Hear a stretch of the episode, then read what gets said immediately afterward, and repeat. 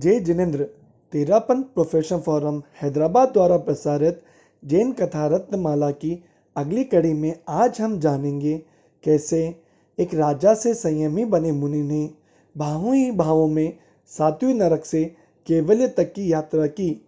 तो आइए सुनते हैं हम कथा राजा प्रसन्न चंद्र की। प्रसन्न चंद्र पोतनपुर नगर के अधिशास्ता थे। भगवान महावीर का उपदेश सुनकर वैराग्य जगा। अपने लघु पुत्र को राज्य का भार सौंपकर संयमी बन गए और तब साधना में लीन रहने लगे। एक बार भगवान महावीर के साथ विहार करते हुए राजगृह में पधारे।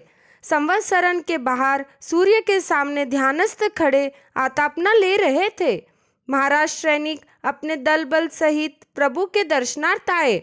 सुमुख और दुर्मुख नाम के दो दूत भी साथ थे।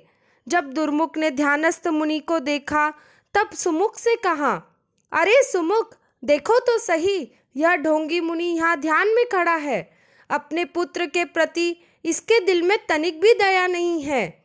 इसके नगर पर दुश्मन राजा ने आक्रमण कर दिया है। वहाँ उसका रखवाला कौन है? राज्य छीन लिया जाएगा। इसकी पत्नी का भी बुरा हाल होगा। दुर्मुख के यह शब्द कान में पड़ते ही प्रसन्न चंद्र मुनि का ध्यान भंग हो गया। राज्य, पुत्र और पत्नी की चिंता में आर्थ ध्यान में उलझ गए। मन ही मन शत्रुओं से युद्ध करने लगे। उधर महाराज सैनिक ने प्रभु के पास पहुंचकर उन मुनि के गति के संबंध में पूछा। तब प्रभु ने कहा, यदि इन परिणामों में उसकी गति का बंद हो तो वह प्रथम नरक में जाएगा।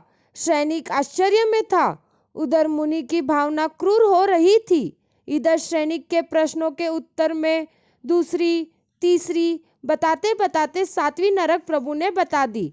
उधर मुनि मन ही मन युद्ध में ऐसे रथ हो गए कि शत्रु को मारने हेतु अपने सिर से उतारकर मुकुट फेंकना चाहा। जब सिर पर हाथ पड़ा तब भान हुआ, छी छी, मैं तो मुनि हूँ। किसका राज्य? किसका पुत्र? किसका कौन? सारे संबंध झूठे हैं। यो विचार करते ही मनोभाव बदले। सातवीं नरक से चढ़ते चढ़ते सर्वार्थ सिद्ध तक उनके परिणाम पहुँच गए। मुनि भावों से निरंतर ऊँचे और ऊँचे चढ़ रहे थे। इतने में सहसा राजा सैनिक को देव ध्वनि सुनाई दी। पूछने पर प्रभु ने कहा, प्रसन्न चंद्र मुनि ने केवल ज्ञान प्राप्त कर लिया। सैनिक का रोम रोम यह संवाद सुनकर पुलकित हो उठा। प्रभु को वंदन करके अपने महलों की ओर बढ़ा। जाते जाते मन ही मन सोच रहा था, प्रसन्न चंद्र मुनि अपने स्थान से ना हिले, ना डुले। प्रारंभ से अंत तक वैसे के वैसे खड़े नज़र आ रहे थे, पर भावों से कहाँ से कहाँ पहुँच गए। ओम अरम।